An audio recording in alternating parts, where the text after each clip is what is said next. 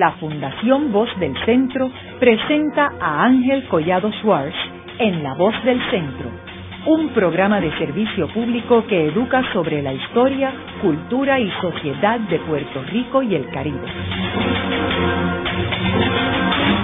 El programa de hoy está titulado El Gran Combo, Embajadores Culturales de Puerto Rico. Y hoy tenemos como nuestro invitado a Rafael Itier, quien es el fundador del Gran Combo. Rafael, me gustaría que nos hablaras un poco de, tus inicios, tus antecedentes tuyos, y cómo fue que surgió la idea de fundar el, Gran Combo. Bueno, la idea de fundar el Gran Combo, ¿verdad? Este, tenemos que, diríamos que, analizarla de una manera un poquito rara. Nosotros éramos miembros del Combo de Cortijo, combo que tuvo mucho arraigo en Puerto Rico. Y yo fui fundador de ese grupo. Y soñé con ese grupo.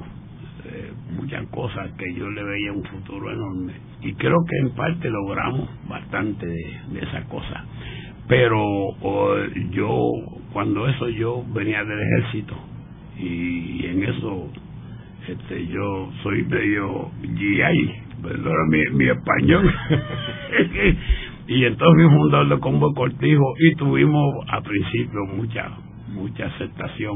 Pero eh, a medida el tiempo transcurrió y fueron muy poco con muy poco tiempo. Ese grupo se, se, se indisciplinó ese grupo de Cortijo.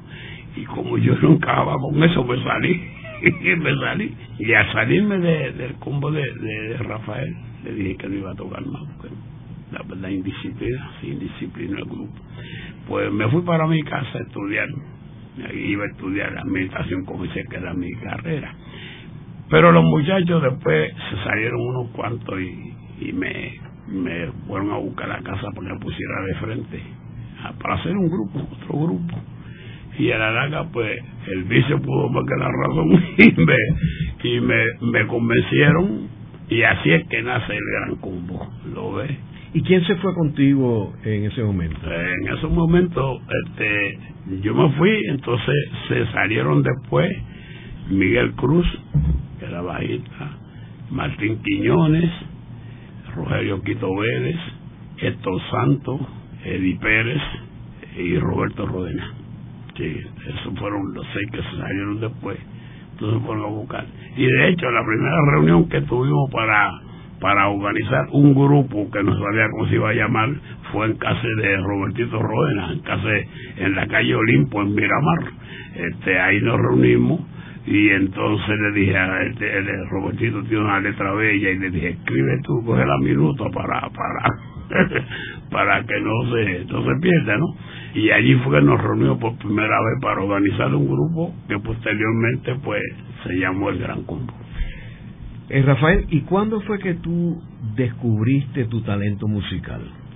Bueno, yo eh, en mi casa, yo nací, el que no bailaba tocaba, el que no tocaba gritaba, algo hacía, pero era algo músico.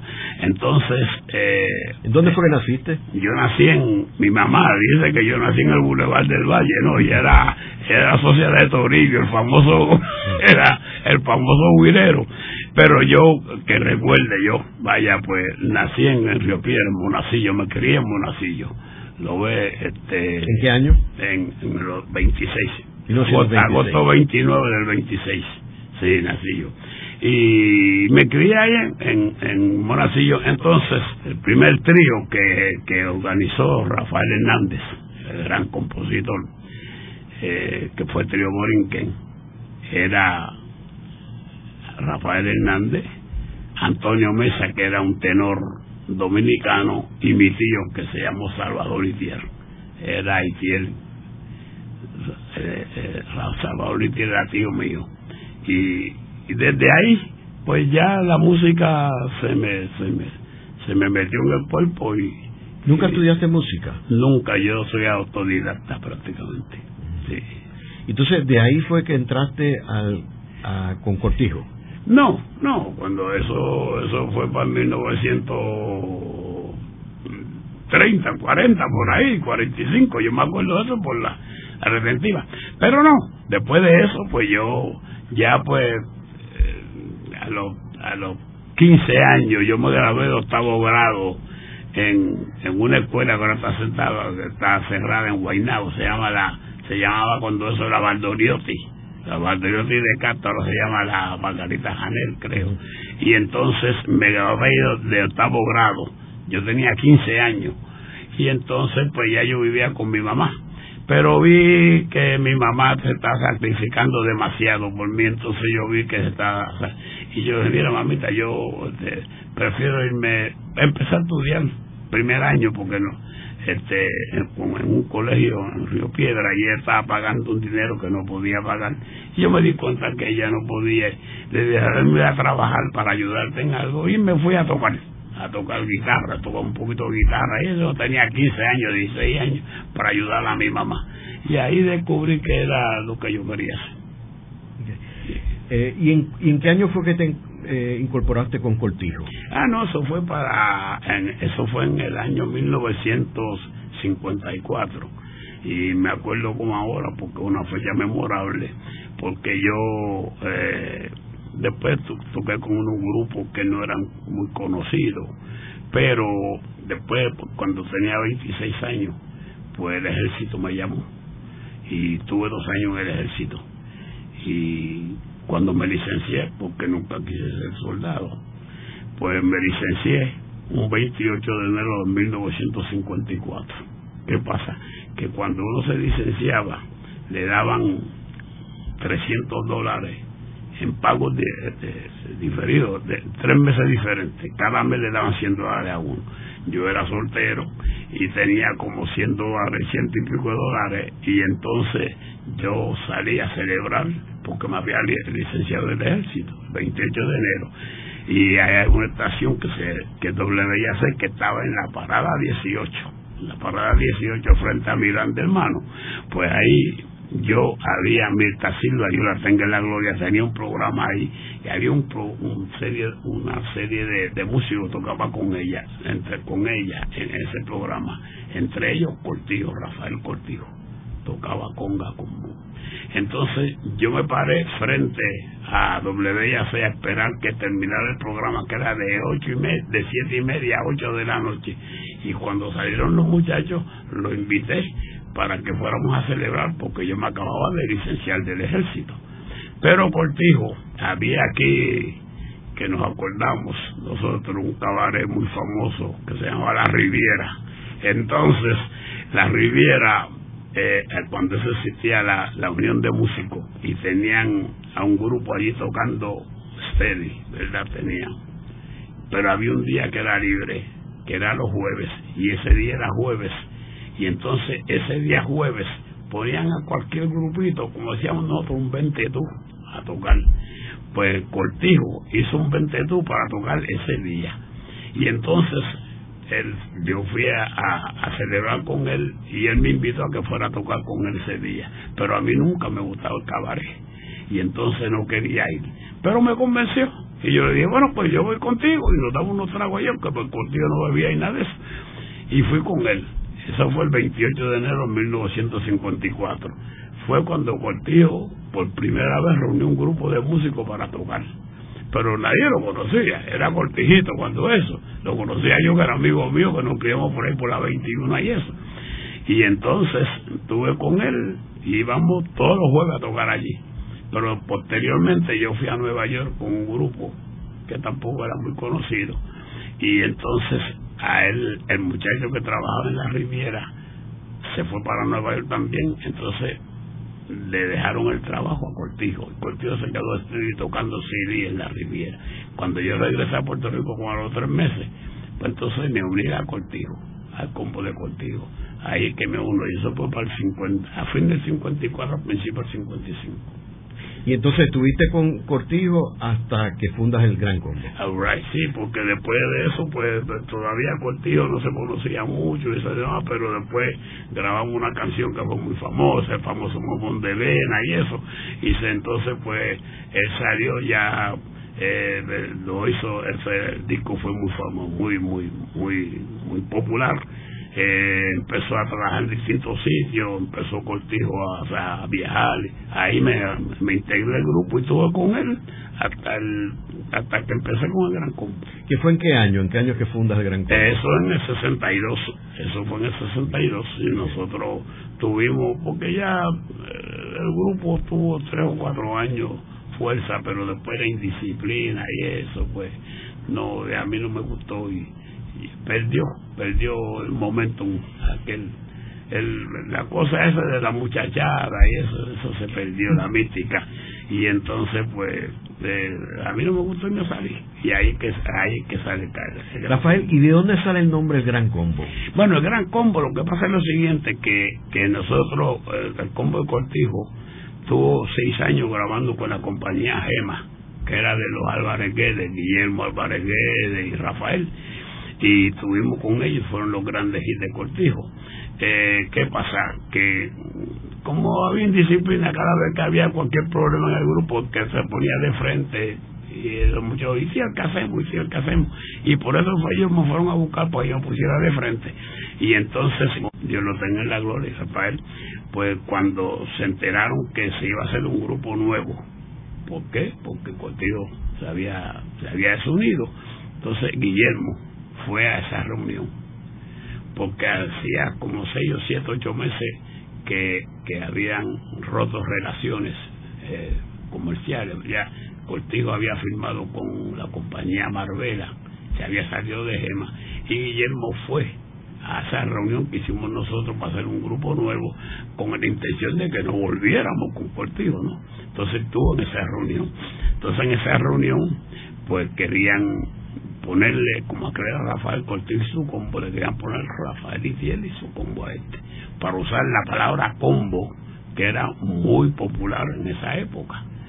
Yo me opuse. Eh, ¿Por qué? Porque yo tenía el convencimiento de que no iba a estar mucho tiempo, porque yo estaba defraudado, muy frustrado con, con lo que había pasado con Cortijo. Yo tenía mucha fe con, con el combo de Cortijo y al ver lo que pasó, la indisciplina y eso me defraudé y no, de verdad no no quería seguir. Es más, yo no quería, no quería hacer aquello, yo estaba allí en contra de mi voluntad. Pero bueno, Guillermo dijo, bueno, vamos a poner yo, no, no, cualquier cosa menos nombre mío, porque yo estoy seguro que en seis meses no voy a estar con ustedes. Eh, no le dije eso a ellos, ¿no? No se lo dije, pero que yo sabía en mi interior que no tenía, yo quería estudiar y y entonces eh, pues vamos a buscar un nombre eh, colectivo.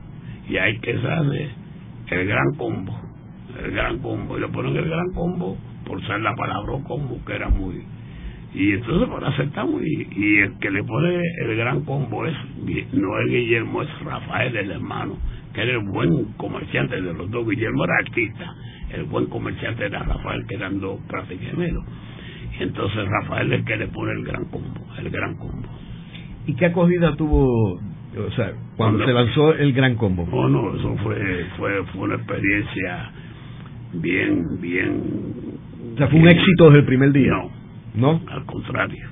Mm. O sea, eso primero, yo nunca había organizado un grupo, ni sabía cómo se organizaba. Había aprendido un poquito con el señor Tito Enrique, que era el famoso Tito Fa, que es el compositor que fue mi maestro, me enseñó a organizar un grupo. Yo más o menos busqué organizarlo como Tito, un grupo que tuvimos, lo organizó, y entonces pues organizé el grupo, organizamos el grupo y, y empezamos a trabajar, a ensayar, ensayar.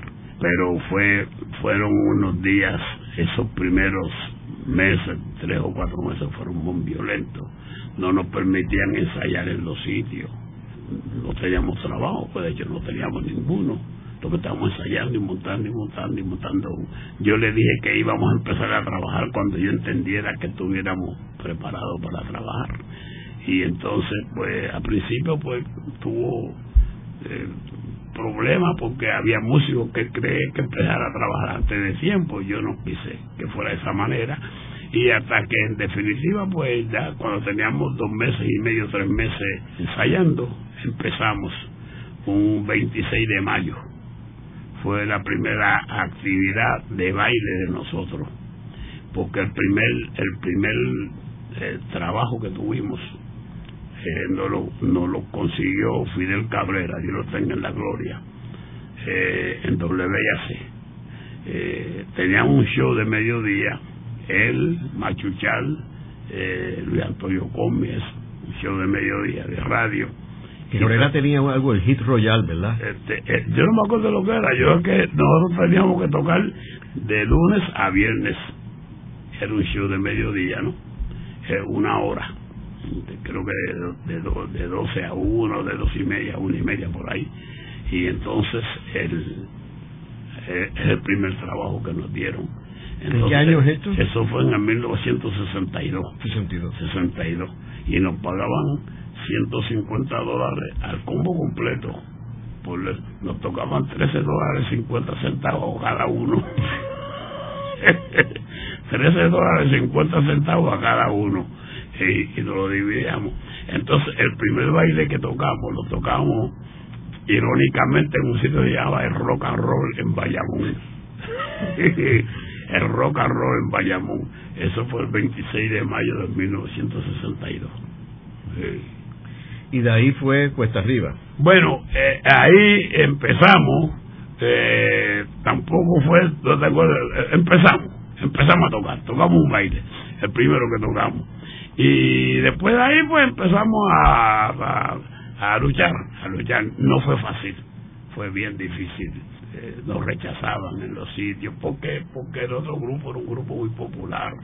A nosotros nos tiraron de, de traidores, de que habíamos abandonado a, a, a Cortijo y Mael Rivera, que era la primera figura del grupo.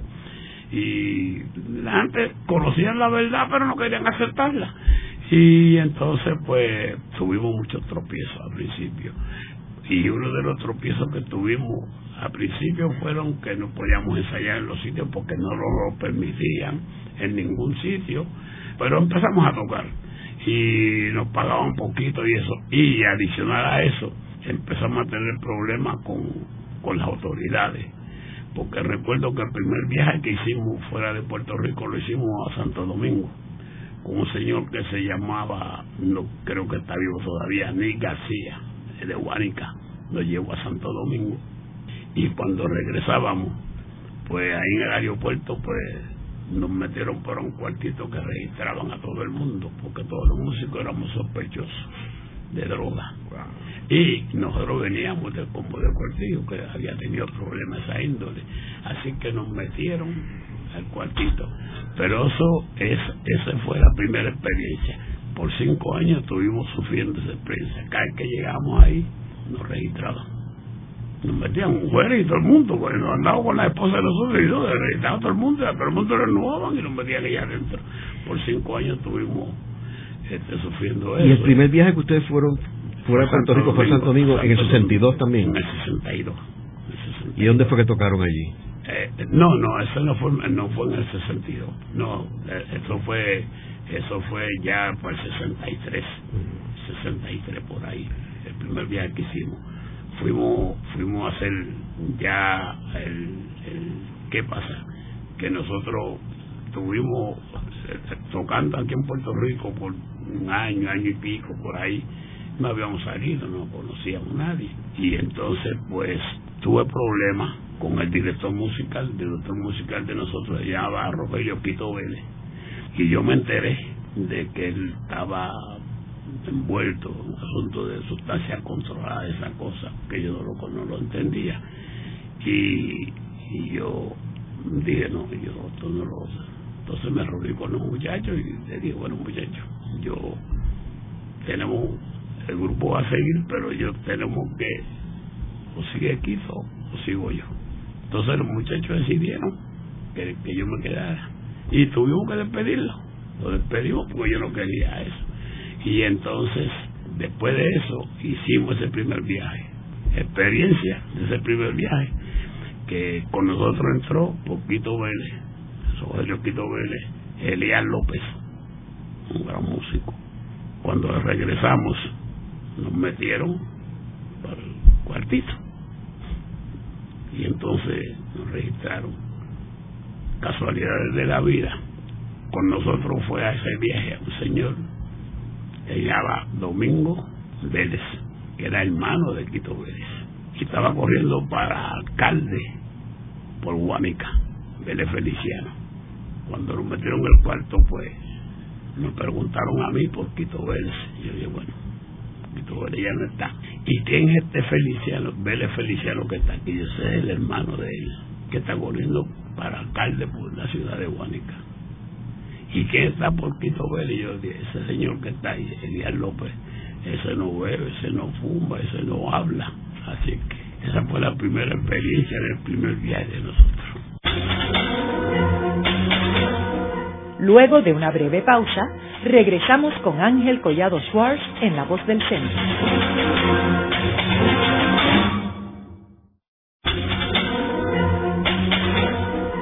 Regresamos con Ángel Collado Schwartz en La Voz del Centro. Continuamos con el programa de hoy titulado El Gran Combo, Embajadores Culturales de Puerto Rico. Hoy con nuestro invitado, Rafael Itier, el fundador del Gran Combo.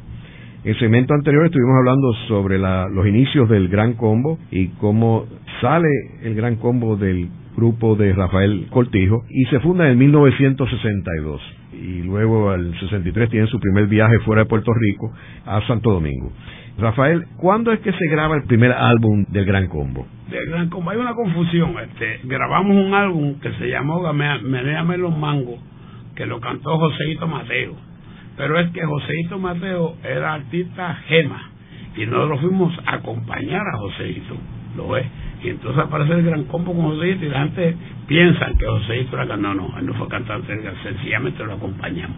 El primer álbum del gran combo se llamó El Gran Combo de Siempre, eso fue a fines del 62 y entonces lo grabamos en Puerto Rico, entonces ahí salió la Roma de Belén, este, Mujer Querida, El Pirulero, unos cuantos números que, más o menos oyeron un poquito.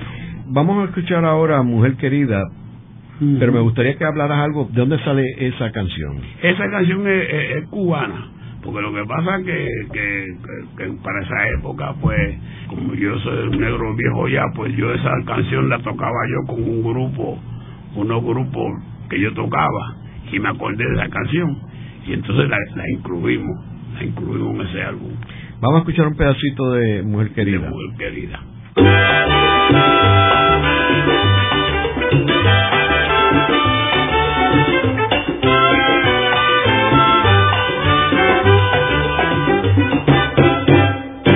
Dime hasta cuándo, mujer querida, vas a hacerme sufrir honda es la pena que me tortura por tu silencio. Sí que me quieres como yo ansío para no sufrir más. Es tan profundo lo que yo siento para vivir sin ti. He de quererte, mujer querida, por toda una eternidad. Sí que me quieres como yo ansío para no sufrir más. Es tan profundo lo que yo siento para vivir sin ti.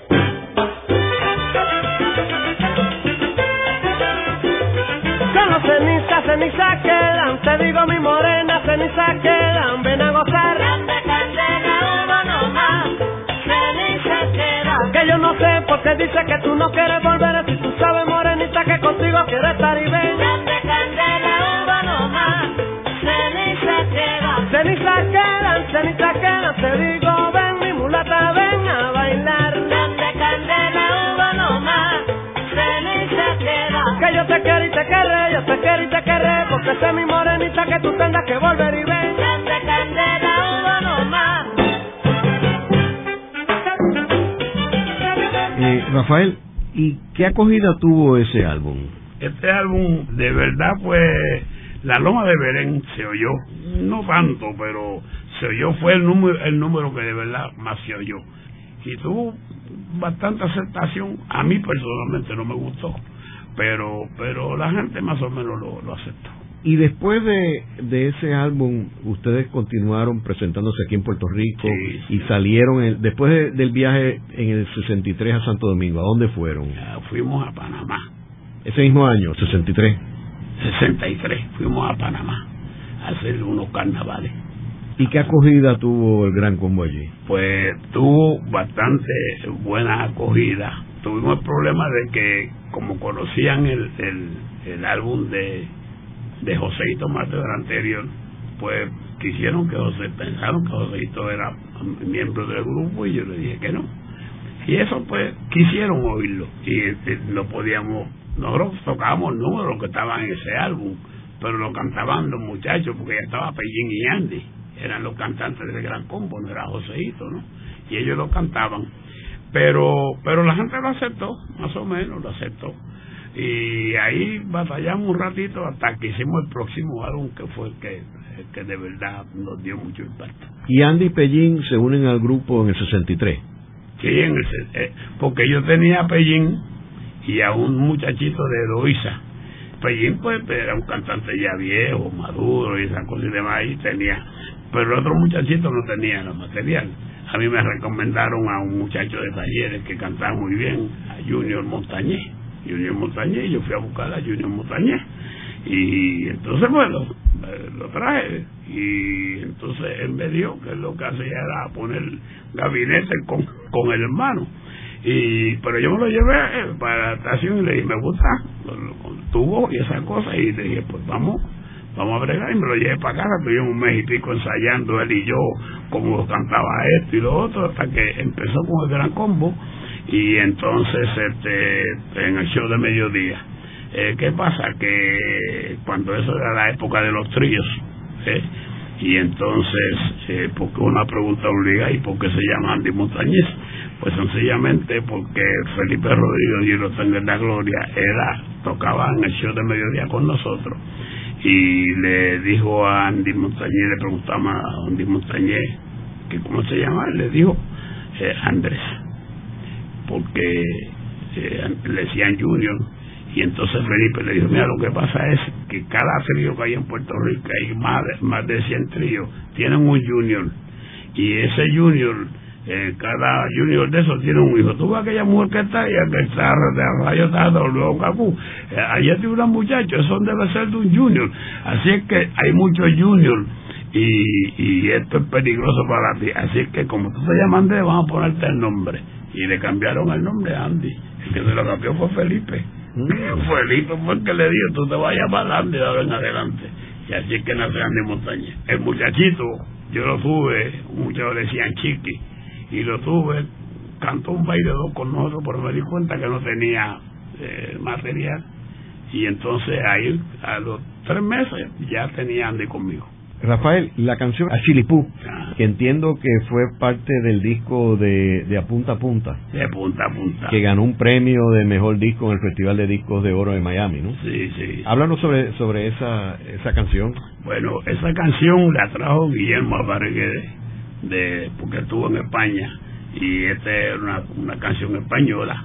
Entonces la trajo y la trajo a nosotros pero la particularidad de, este, de, esta canción o de este álbum fue que nosotros, eh, eso fue para 1970, 71, y nosotros después que ya había sido el gran combo, y había tenido éxito, y ya teníamos prácticamente nueve años, habíamos tenido muchos éxitos aquí en Estados Unidos, en Santo Domingo, en Panamá, pues en 1968 este grupo prácticamente desapareció porque nos, nos despidieron de la estación de radio, de la, televisión, nos votaron de la compañía de disco, no. ¿Por qué? Porque el, el grupo en sí perdió la promoción, dejaron de darnos la promoción que teníamos que darnos, que se suponía que nos dieran, y tuvo un bajón, un bajón ¿verdad? De, de popularidad. Y en ese bajón de popularidad, la compañía Gema que era con quien estamos todavía. Hicimos el último álbum con ellos, que fue un álbum que tenía falsaya, dos o tres canciones, serrana, esa cosa. Entonces eh, nació un grupo aquí muy bueno, muy bueno. Se llamó el Apolo Sound, de Robertito Rodena. Y ese grupo impactó mucho. Y entonces estaba la orquesta olivencia muy buena, la sonora ponceña. Bueno, cogimos una época bien difícil. Y esa época nos duró casi dos o tres años y entonces estamos, como digo yo, manos arriba. Y, se nos ocurrió hacer un álbum por la cuenta de nosotros. Necesitamos un disco. ¿Y qué hicimos? Yo salí a hipotecar la casa mía, pero había un pagaré extraviado que no aparecía. Y entonces Andy hipotecó la casa de él para hacer un disco. Entonces la hipotecamos en 6 mil dólares y entonces hicimos este álbum de punta a punta. La, la casa está hipotecada y se suponía que en tres meses, si no aparecía, la casa se perdía. Pero tuvimos la suerte que pudimos salvarla. Este, esa es la particularidad de, de, este, de este disco, de punta a punta. El disco que salvó el álbum no fue necesariamente el la canción fue Don Goyo, una canción que era como vallenato, pero que lo, lo, lo oímos en Panamá, Don Goyo, y entonces eso pues tuvo bastante aceptación. Recuperamos los chavitos de Andy, la casa que se iba a perder, y de ahí después seguimos para adelante. O sea que el hit del, del disco fue Don Goyo. Don Goyo.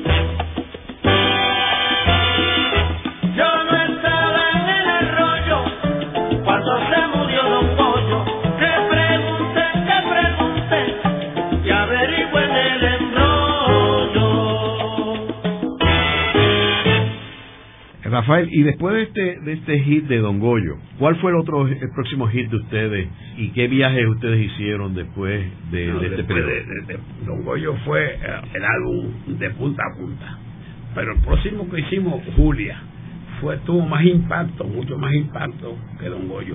Y el próximo que hicimos, que fue el de la soja blanca y verano en Nueva York, ese tuvo más impacto, o sea, fue increciendo, fue increciendo, hasta que llegó Eliminación de Fe, pues es que explota el que explota grande.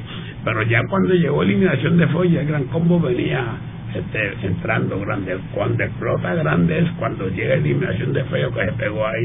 Si no dan de beber los zapatos de manacho, eliminación de feo, todos esos números se pegaron. Era un número de Navidad que se quedó estándar para toda la vida.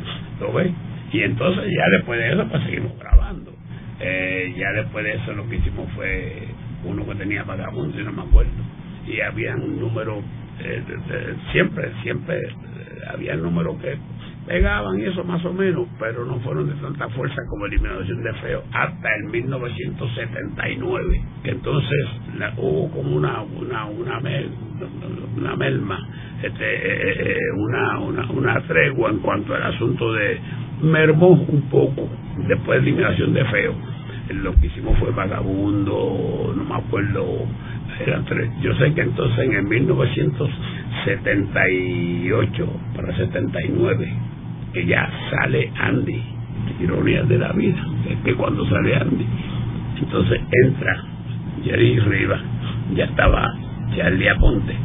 Entonces ese álbum se llamó aquí, aquí no se sienta nadie ese fue, ahí está Brujería, Nido de Amor, Adela, ese álbum se pegó completo. Ese es el álbum que yo digo que, que fue el, el, el, álbum que, porque eran nuevos los cantantes, después de ese álbum prácticamente todos fueron. Rafael, y en términos de los viajes, eh, ustedes fueron a Nueva York, ¿verdad? Y, y, fueron a otras partes de Estados Unidos también, ¿verdad? sí, Estados Unidos lo hemos combinado. No, en esa época, cuando entraron ah, a Nueva York, En esa época, en esa época sí, ¿no? Cuando en esa época se iba a Nueva York mucho, no, pero no lo hacíamos temporadas en Nueva York, temporadas allá. ¿Y dónde se presentaban allí? En el Palladium de la 53, el Palladium original. El, pan, el Palladium original, nosotros íbamos al Palladium de la 53 y Broadway. Ese era original. Nosotros estuvimos allí, hacíamos temporada de invierno, o sea, de, de, diciembre, enero hasta febrero. ¿Y el resto de América Latina? Ah, no, entonces íbamos mucho a Panamá, a hacer carnavales a Panamá. Íbamos también a, a, a Venezuela, entró bastante Venezuela, Santo Domingo, eh, Curazao, Aruba, ¿Al sur fueron? ¿A Brasil, Argentina? No, no, a Argentina no habíamos, ahí no llegamos, no, no, habíamos llegado ahí. ¿Pero fueron después? No, después llegamos a Argentina, a Brasil no, nunca, nunca hemos ido, pero llegamos a Argentina, Uruguay, este, eh, Chile, Venezuela, Colombia, este, Bolivia, todo eso por ahí lo ¿Y Europa? A Europa, bueno, Europa hemos ido a muchos sitios, España, Francia, Holanda, Suiza, eh, Inglaterra, eh, Estocolmo, eh, Grecia, Italia, hemos dado vuelta por ahí bastante. ¿Y en Asia? ¿Han ido a Asia? Eh, sí, estuvimos en Japón, estuvimos en Corea, estuvimos, ¿qué más? Ahora recientemente estuvimos en Australia. Después de, no, de últimamente no hemos ido por ahí, pero estuvimos en Japón, estuvimos en Corea, estuvimos en Australia, estuvimos que estuvimos en Rusia. ¿Estuvieron en Rusia? En Rusia reciente. ¿Y cómo ha sido la acogida del grupo y de la música y de Puerto Rico en estos sitios? Para nosotros, eh, no digo que es sorpresa necesariamente, porque cuando mandan a buscar a una, porque lo conocen y, le interesa, lo ve y pues lo han oído. Así que eh, la más sorpresa ha sido Corea. Corea, lo ve porque eso, coreano, eso, eh, coreano al fin, pero Japón, este, Australia, este, el mismo Rusia, este, pues esta gente conoce la música de nosotros, la conocen y nos lo pedían, los, ellos no hablan eso, pues nos pedían en español, nos pedían, azúcar para el café, los músicos, la, la, música no la conocen y la bailan. Y entonces después, por ejemplo, en el caso de Rusia, eso fue una sorpresa porque yo pensé, yo dije, bueno, ahí me voy a encontrar 200 eh, cubanos por la relación que tuvieron. Había uno, apareció uno, porque no había ninguno en el baile. Yo miré, los rubios, todos con los ojos verdes, y eran todos, todos, todos rusos, todos, hombres y mujeres, y nos pedían la música en español. A, última hora apareció un cubano y entonces se trepó a bailar y entonces, pero ven acá, y es que por allá hay unos amigos de nosotros que se llama Felipe Polanco y uno que murió, este Papito Jaraedo, que daban clases y, Tito Horto, que dan clases de salsa por allá y esa gente saben bailar, pero eran rusos todos, todos rusos. Haremos una breve pausa, pero antes los invitamos a adquirir el libro Voces de la Cultura, con 25 entrevistas transmitidas en La Voz del Centro. Procúrelo en su librería favorita o en nuestro portal.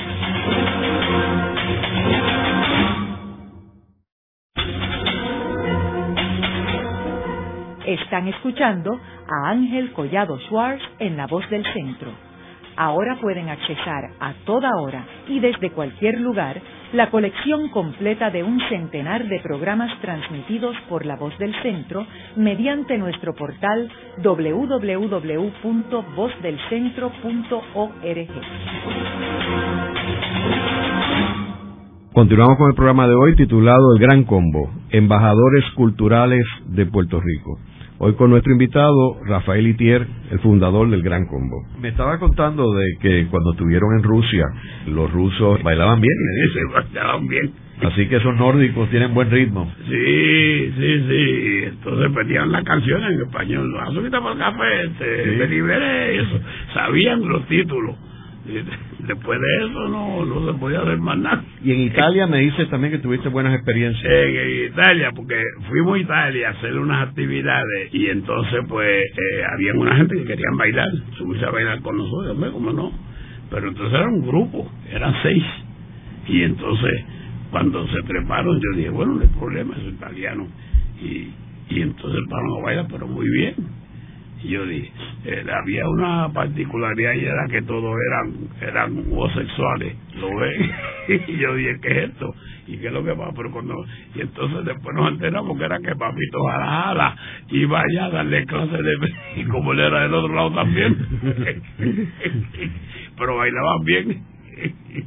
En el segmento anterior tú mencionaste que Eliminación de Feo fue una, una pieza bien importante en la trayectoria de ustedes, Muy ¿verdad? importante. Que muy fue lo que lo lanzó en, en otra dimensión. En ¿verdad? otra dimensión. Vamos a escuchar una, una parte de esta canción.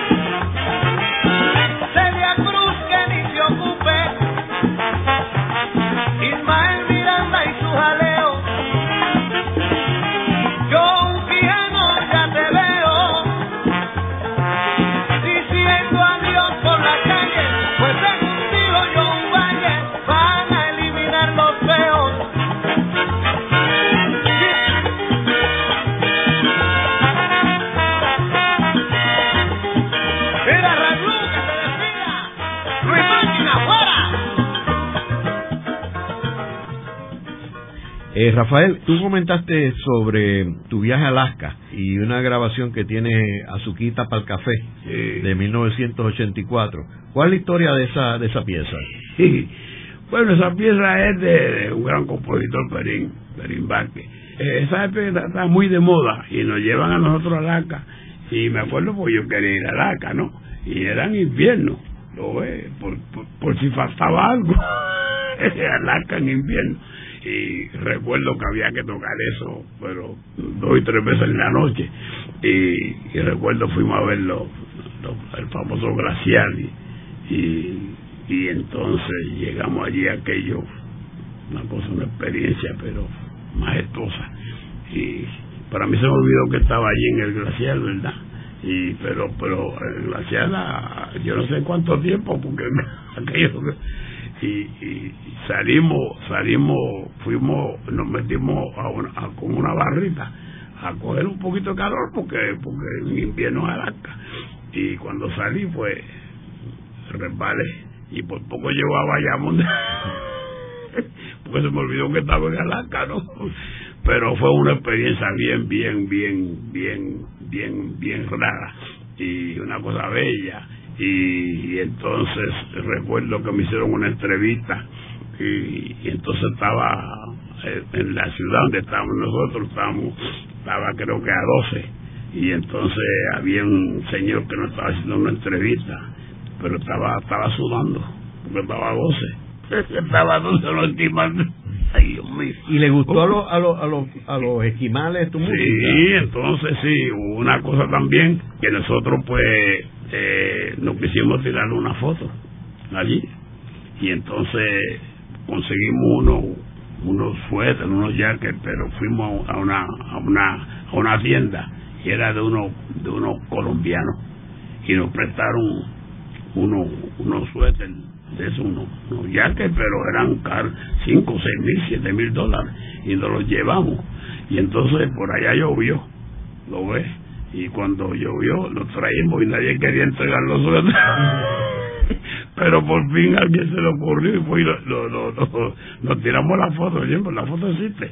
Nos tiramos la foto allá en Alaska y eso, pero estuvo muy, muy bonito, muy bonito. Pues vamos a escuchar un poco de Azuquita para el Café. Azuquita para el café, sí.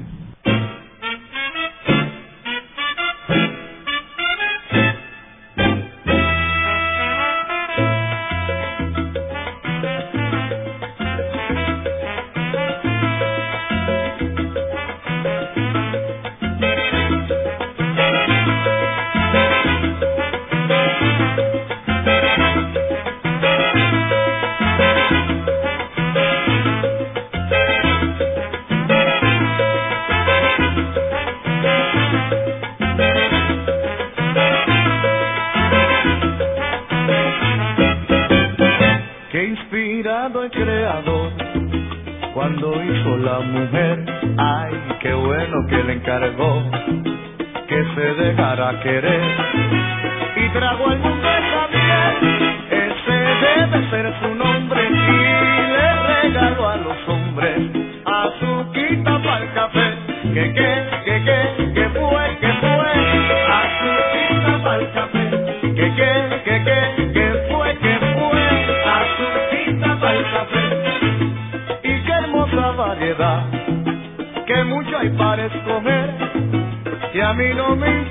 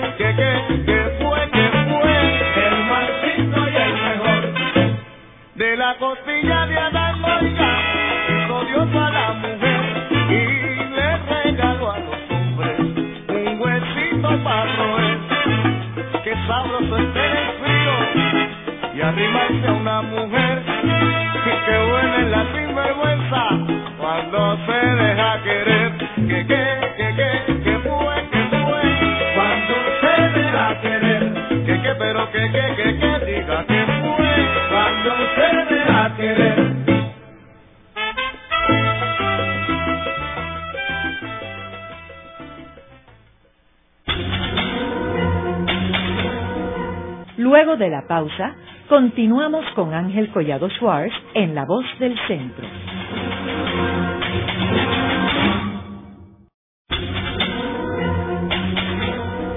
Continuamos con la parte final de La Voz del Centro con Ángel Collado Schwartz. Pueden enviarnos sus comentarios a través de nuestro portal www.vozdelcentro.org. Continuamos con el programa de hoy titulado El Gran Combo, Embajadores Culturales de Puerto Rico. Hoy con nuestro invitado Rafael Itier, el fundador del Gran Combo. Rafael, tú me mencionaste que cuando fuiste a Europa, la pieza Me Liberé, eh, del disco Nuevo Milenio, El mismo sabor, eh, tuvo un éxito extraordinario en Europa. ¿Por Sí. qué tú crees que tuvo éxito esa, esa pieza? Este, eh, de esa canción, de, de ese álbum, a mí el, el- el que yo quería ah, este, que, que, le dieran promoción era otro, este, es una canción que se llama El amor es ciego, que a mí me encanta, de, de Rafi Monclova, y ese era el número mío. Pero, pero resulta que, que en Nueva York, pues se antojaron de liberar. Entonces, estaba yo tocando un carnaval en una fiesta en, en Guaynabo y llegó un muchacho europeo de Suiza. Le dijo, tiene que ir, tiene que ir a Europa, pero, pero a cualquier lado de Europa, porque allí el lindo se llama Me Liberé. Tú no me digas eso, le dije. Y me dijo, sí. Me acuerdo que estaba hospedado en un hotelito aquí en la 25 y yo vine a traerlo. Y me estuvimos hablando muchísimo rato y esas cosas. Y me dijo, muchacho, eso donde quiera que tú lo vayas a tocar. No, no sé, porque son cosas de la vida, ¿verdad? Con ese fue el, el último el número que nosotros grabamos de ese álbum. Porque a mí personalmente no me, no me llama la atención. Y entonces ya habíamos hecho unos cuantos números y, y llegó ese número, pero vamos a hacerlo y lo hicimos. Y ese fue el que dio el, el-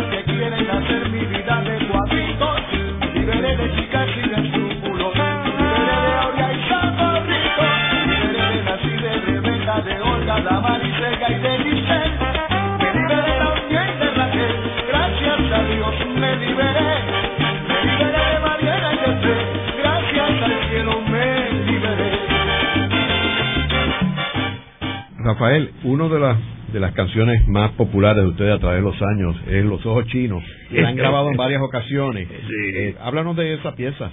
Bueno, esa pieza es original de Rogelio Quito Vélez. Él, él se enamoró de una de una de una muchachita este y, y parecía una chinita y él le escribió esa, esa canción Ojos Chinos eh, la grabamos en, en el ese fue el, el segundo álbum que hicimos nosotros eso fue en 1963 y después la regrabamos en el 76 pero en el 63 la cantó Andy la cantó Andy Montañez y en el, 70, en el 76 la grabó Jerry. Ok, vamos a escuchar ahora la versión original con Andy Montañez. Con Andy Montañez que era un nene cuando eso. El chinito que le aló flito, bien flito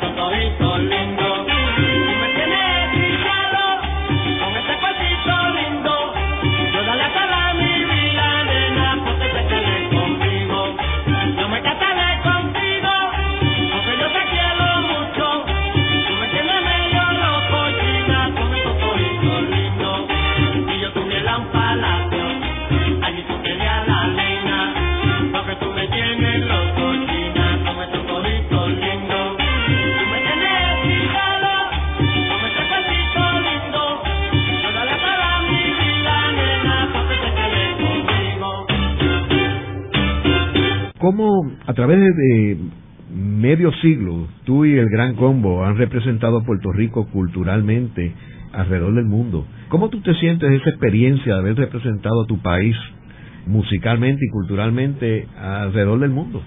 Bueno, lo primero es que nosotros no, nos tomó el atrevimiento de ponerle un apellido al Gran Combo, porque Mariano Altao, Dios tenga en la gloria, dijo, Gran Combo es cualquier cosa, hay que ponerle un apellido. Y le pusimos de Puerto Rico. Así que cuando subimos a la tarima, estamos representando a la islita. Y como yo soy tan y tan puertorriqueño, ¿verdad? Pues me siento orgullosísimo, ¿verdad? Y exijo en todo que se llame el Gran Combo de Puerto Rico. Pero la parte más importante es que yo me gusta hablar del Gran Combo como institución que nació aquí, que representa y que yo entiendo que representa el Gran Combo. Hemos representado bastante a la islita, porque donde quiera que nosotros vamos, y se me el Gran Combo, uno habla, se encuentra en Francia, mira, hablan de Puerto Rico, esa es la tierra del Gran Combo, no, esa es la tierra del Gran Combo.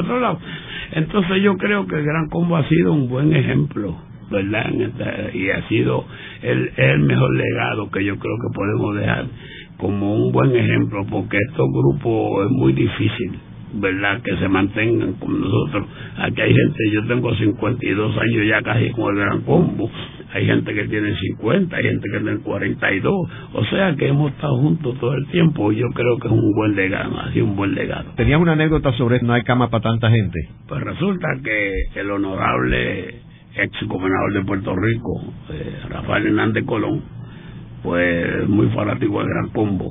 Y entonces pues nos llamamos porque había un amigo de él en España que quería que, que fuéramos a, hacer un- una cosa en Navidad de allá. Y yo le estaba sacando el cuerpo por el viaje que era largo, pero entonces prácticamente me convenció y. Yo le dije con la condición de que hagamos tres o cuatro números, era un programa de televisión. Y me dijo, no, no hay problema en ese aspecto. ¿tú ves? Pues, pues nos montamos y nos montamos un avión y llegamos a Madrid, después cogimos para allá en una boba, para allá, para Barcelona, y, y estuvimos caminando yo no sé cuántas horas.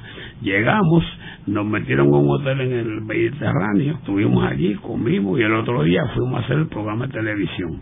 Nunca tocamos, porque lo que hicimos fue doblar, y entonces lo que doblamos fue un solo número. Se llama No hay cama para tanta gente. o sea, fuimos y regresamos, nunca tocamos y lo que, lo que doblamos fue No hay cama para tanta gente. Bueno, vamos a terminar con una pieza que es típica en las Navidades, que se llama No hay cama para tanta gente. Ave María. Eso es un himno y Sudamérica.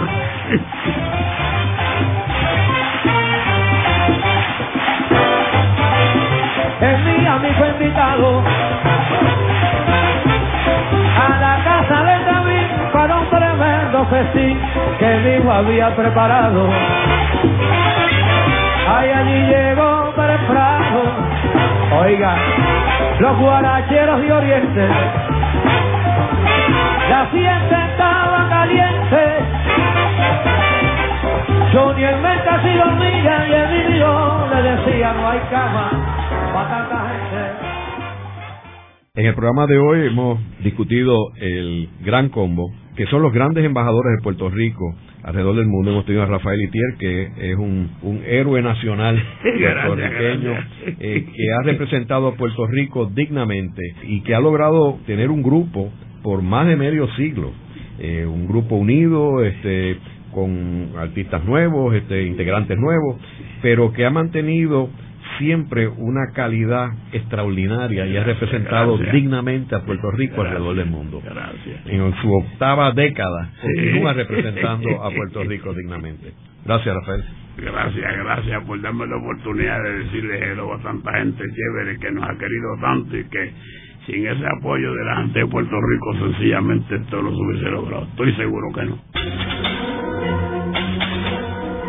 Esta ha sido una producción como servicio público de la Fundación Voz del Centro. Los invitamos a sintonizarnos la próxima semana a la misma hora.